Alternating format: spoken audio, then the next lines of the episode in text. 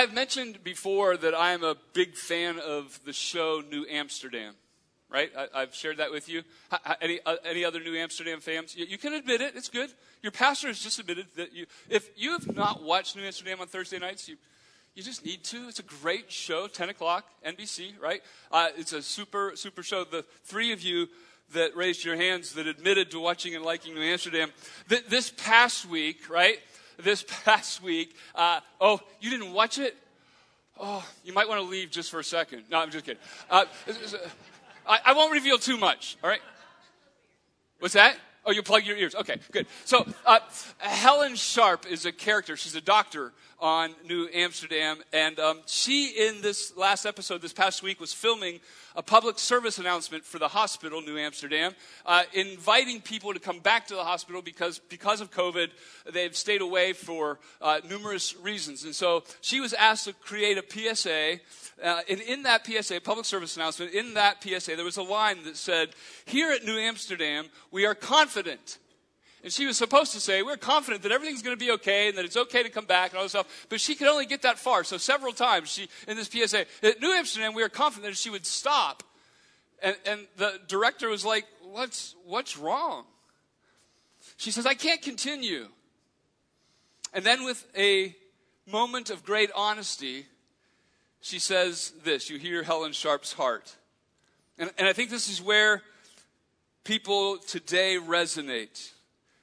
This is what Dr. Sharpe says I'm confident, I'm not confident of anything right now. To tell you the truth, I am terrified most of the time because we are living in a dystopian nightmare.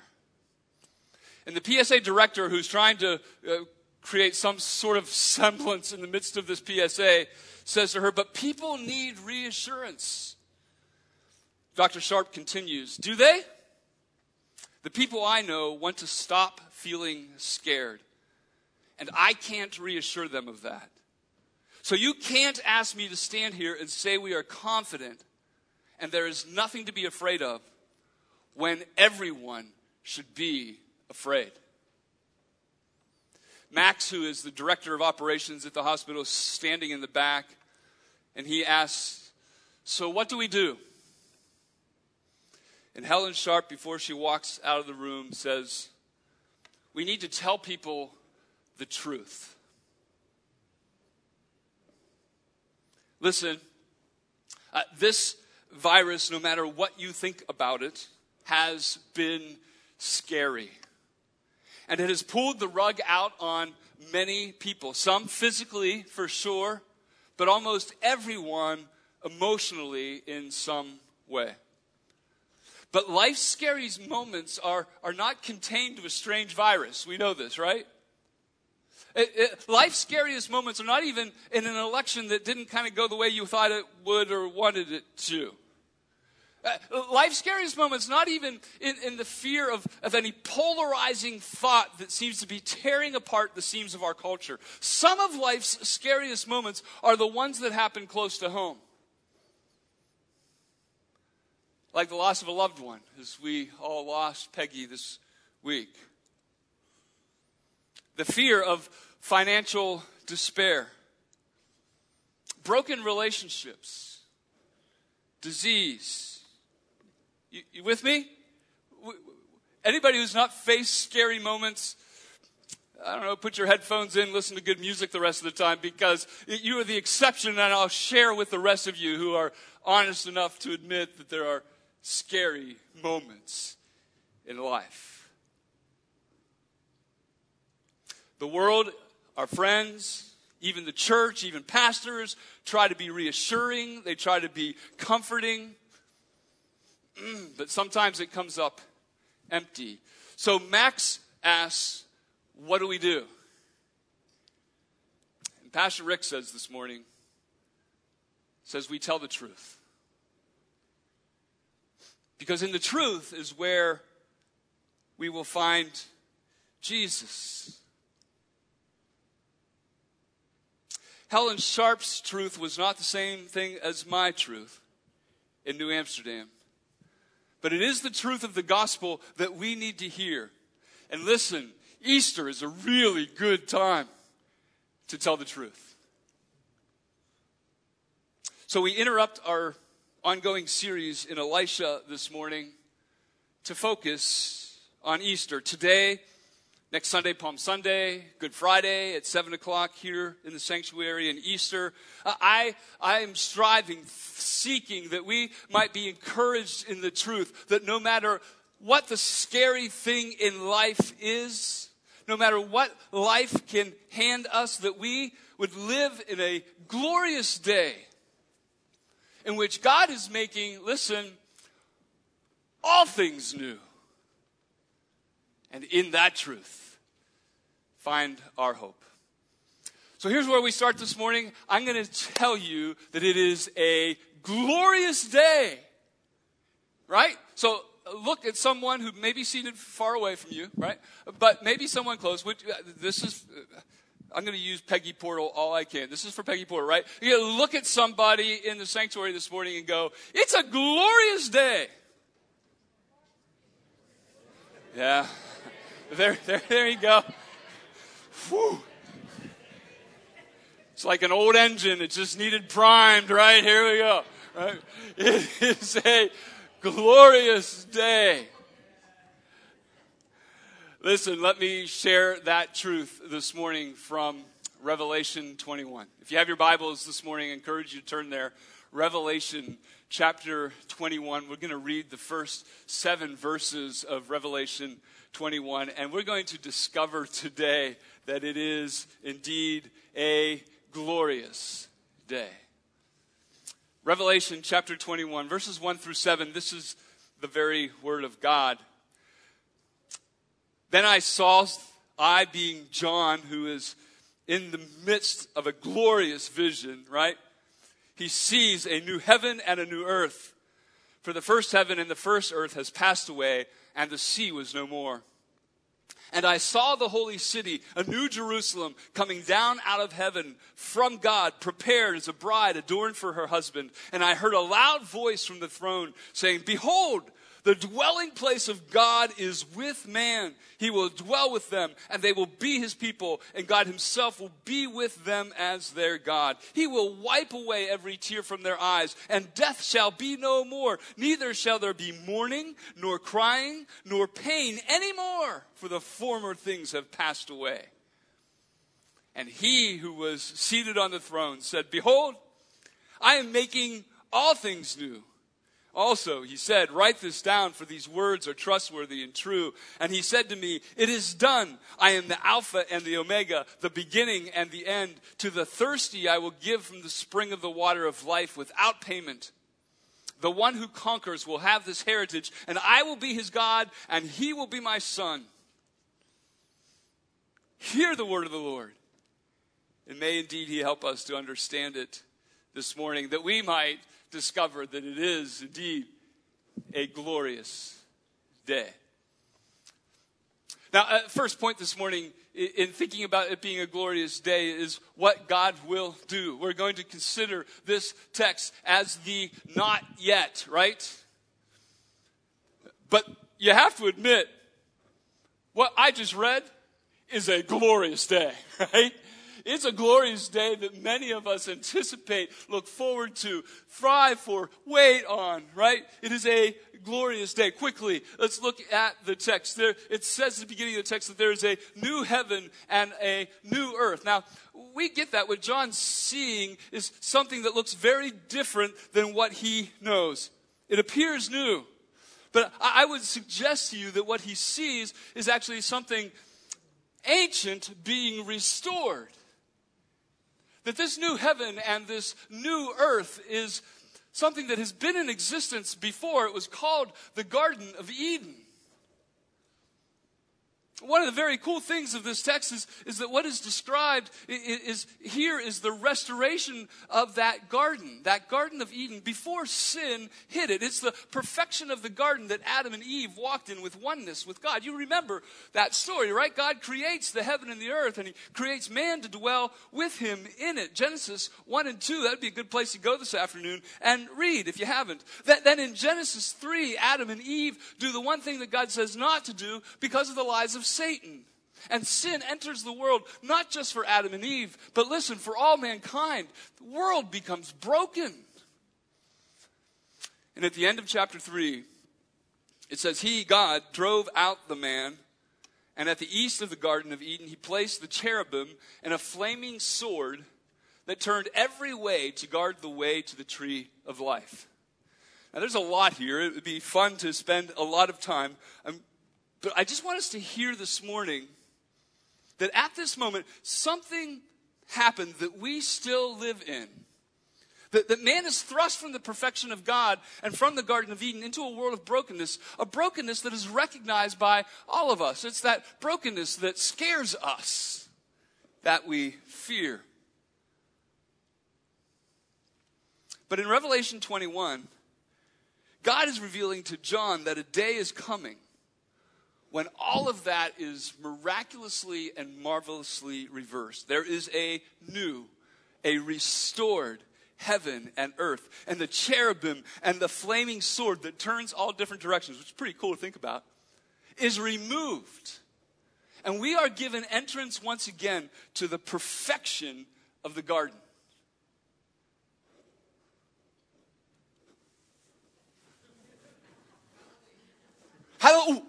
Peggy came back uh, here, right? All right. So, right? I mean, I, I, know, I know in your mind and in your heart, you're going, yeah, I want that day, right?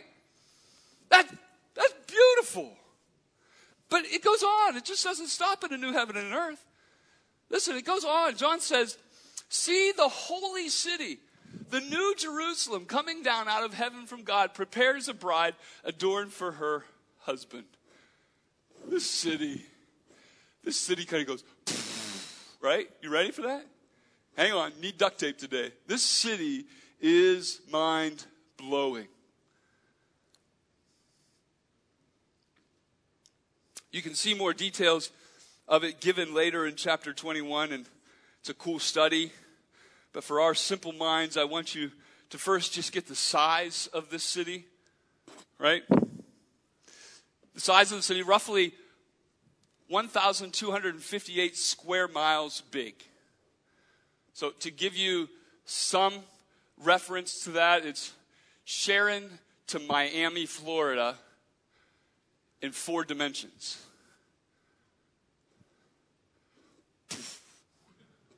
Right? That city comes from the heavens. And, later, as I said, later in 21, it, it gives us some description of that. In verse 18, it'll be on the screen. The, the wall was built with jasper, while the city was pure gold. Like clear glass, the foundations of the wall of the city were adorned with every kind of jewel. I think it's cool that there are 12 jewels mentioned here. The first was jasper, the second sapphire, the third agate, the fourth emerald, the first, fifth onyx, the sixth carnelian, the seventh of chrysolite, the eighth beryl, the ninth topaz, the tenth chrysoprase, the eleventh jacinth, the twelfth amethyst. And the 12 gates were 12 pearls, each of the gates made of a single pearl, and the street of the city was pure gold like transparent glass. Somebody's coming now for you because your mind just went. right? The, the beauty that John sees of the holy city of the New Jerusalem coming from the heavens is beyond imagination.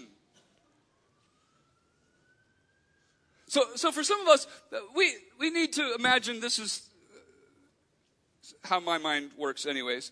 Uh, you, you might need to imagine the coolest, brightest, most adorned large Star Trek thing, right? Coming from the heavens. You know, you've seen those episodes, right? Where the Star Trek, like whole cities that people live in, all that kind of stuff. Like, but, but that, that doesn't even really capture it, right? It's just this reality of this amazing thing that God says is going to happen. And it doesn't stop there. There's a loud voice that comes from the throne in the city saying this Behold, the dwelling place of God is with man. He will dwell with them, and they will be his people, and God himself will be with them as their God. Quite frankly, this might be the coolest thing of all. Remember, as sin entered the world, we have been separated from God. And while God has promised to be our God and we his people, we his people have wandered from that, causing all kinds of struggles, pain, weeping, which has made us scared. God has given us hints of this moment in Revelation 21 throughout history. He gave Israel the tabernacle. Remember that? As they wandered through the wilderness, it was a man made tent, and in that tent was the holy place, and in that holy place was the place that, what? God dwelt. But they couldn't access it. And from the tabernacle came the temple, and in the temple there was the Holy of Holies. And, and the priest would only go once a year, and, and, they would even have to tie a rope to his leg in case something happened, because nobody else could go in. And if something happened to him, they would have to have a way of getting him out. And he went into the Holy of Holies in order to offer sacrifices for the sin of the people, because he would be in the presence of God. And then comes Jesus, who came and tabernacled, dwelt among us. Hint after hint after hint of the reality of this moment in time.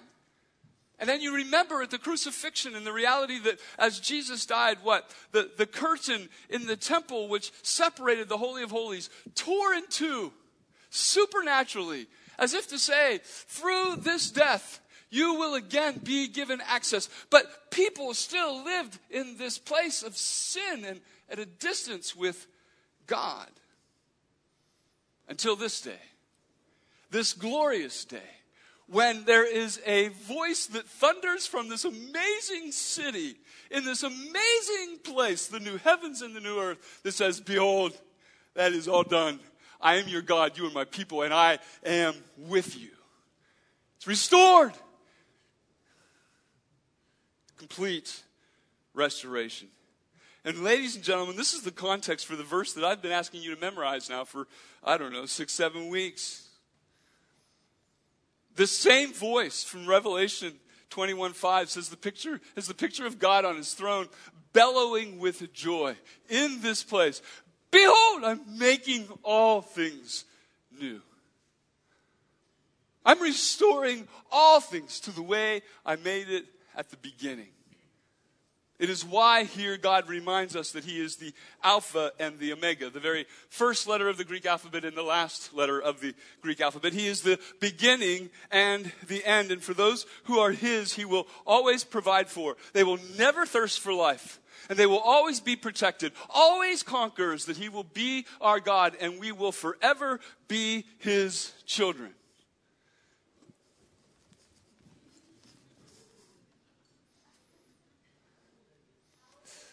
This is a glorious day.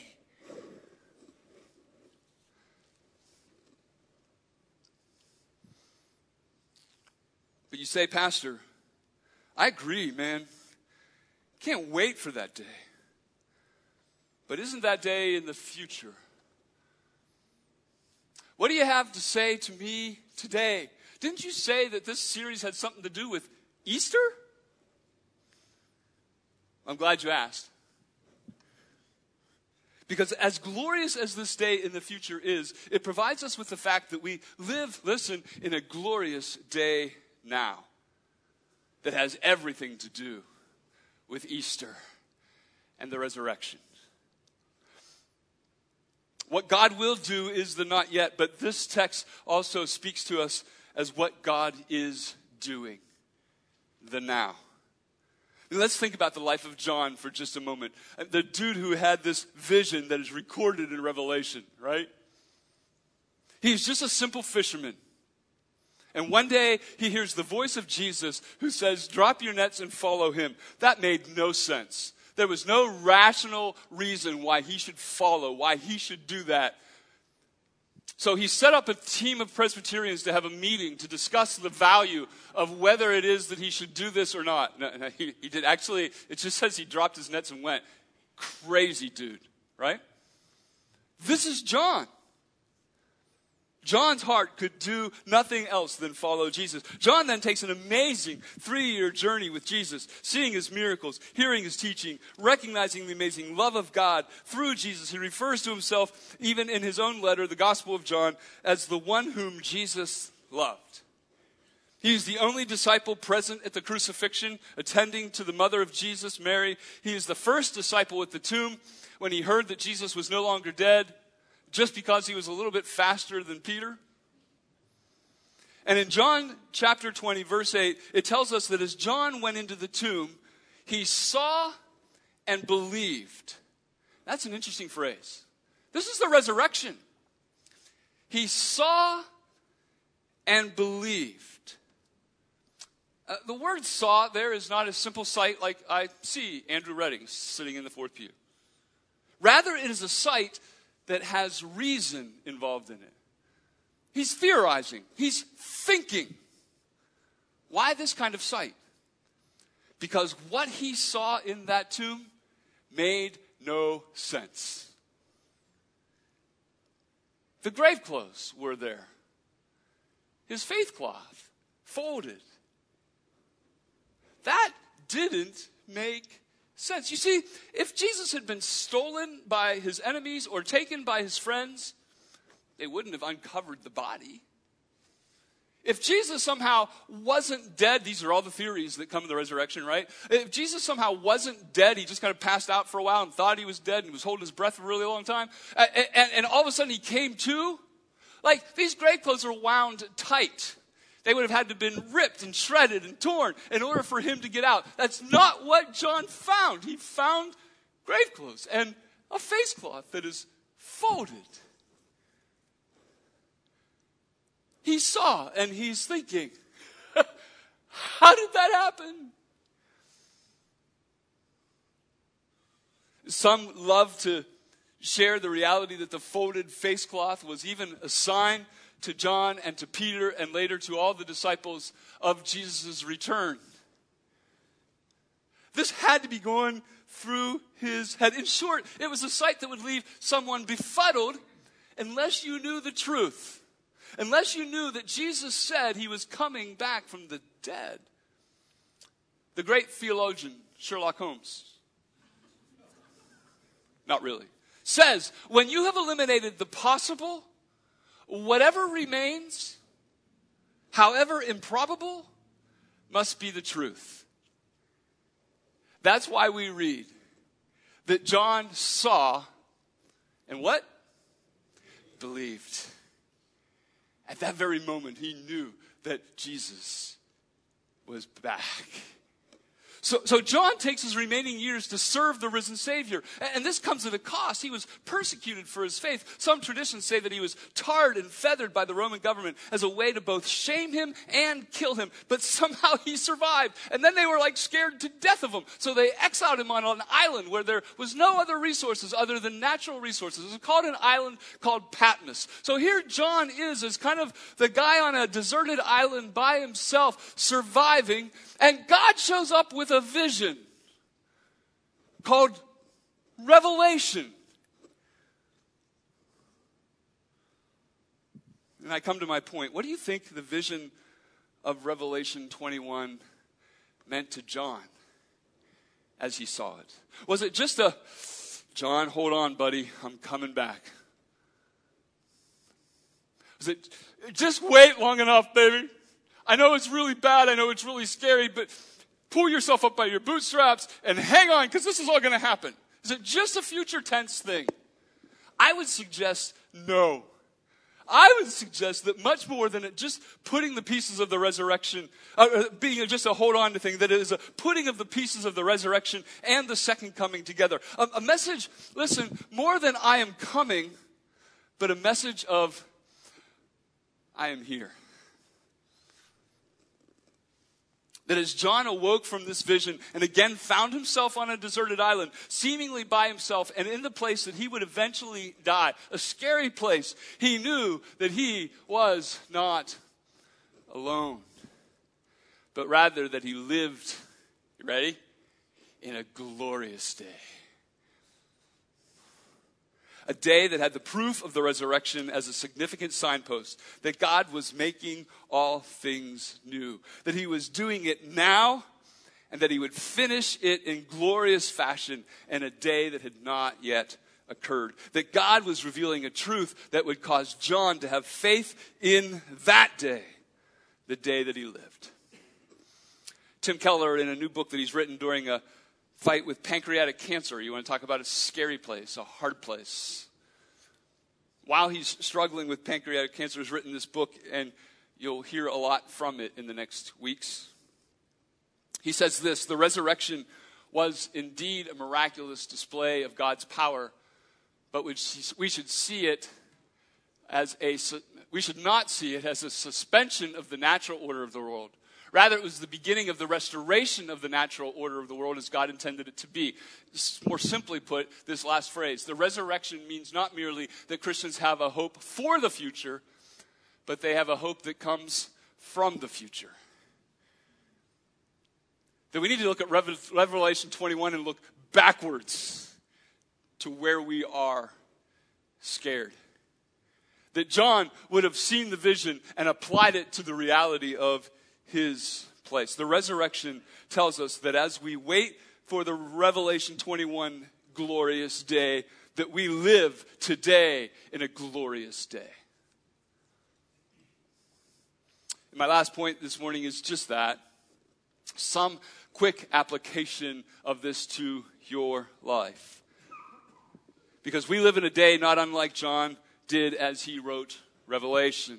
We may not be banished on an island because of our faith, but we live in a day where there are things like pancreatic cancer, where there is the death of our friends and our family, in a day where there are stillborn deaths of those who are close to us.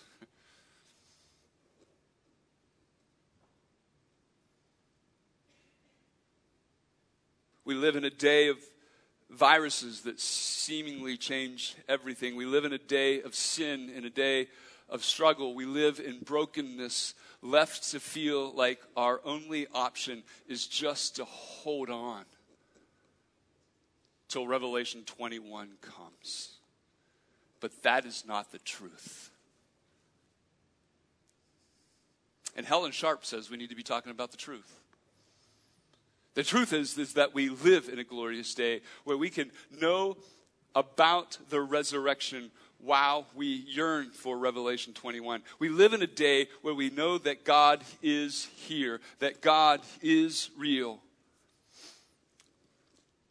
And Tim Keller, in Tim Keller like fashion, provided a number of charts and graphs that I could put up on the screen.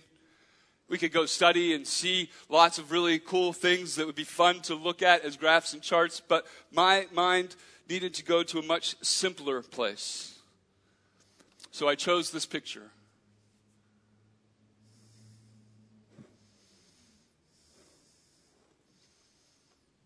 My boy obviously lives in a broken place, right? He's poor barely has clothes that somehow cover his body. Poverty has struck him. but my boy's dancing. Right? This to me is the best picture, better than any graph I could show you, of the now and the not yet. The reality of his now is place of brokenness. But he obviously lives for a place that he does not yet know. And I just wonder if we might keep looking at him to see ourselves of living in brokenness, living in places of fear, but with joy. Today is an invitation to do so.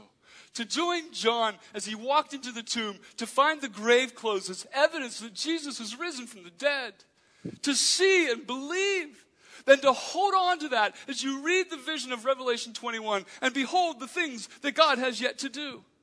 But in all of that, know that God is very much here, very much present, very much in your brokenness, and very much ready to restore all that has been broken, to make all things new.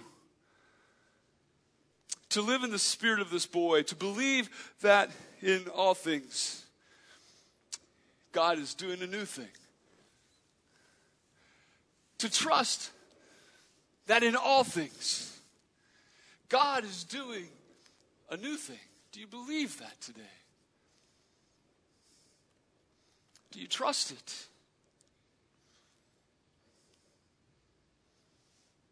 Do you know that indeed wow, there is a glorious day coming. That today, today is a glorious day.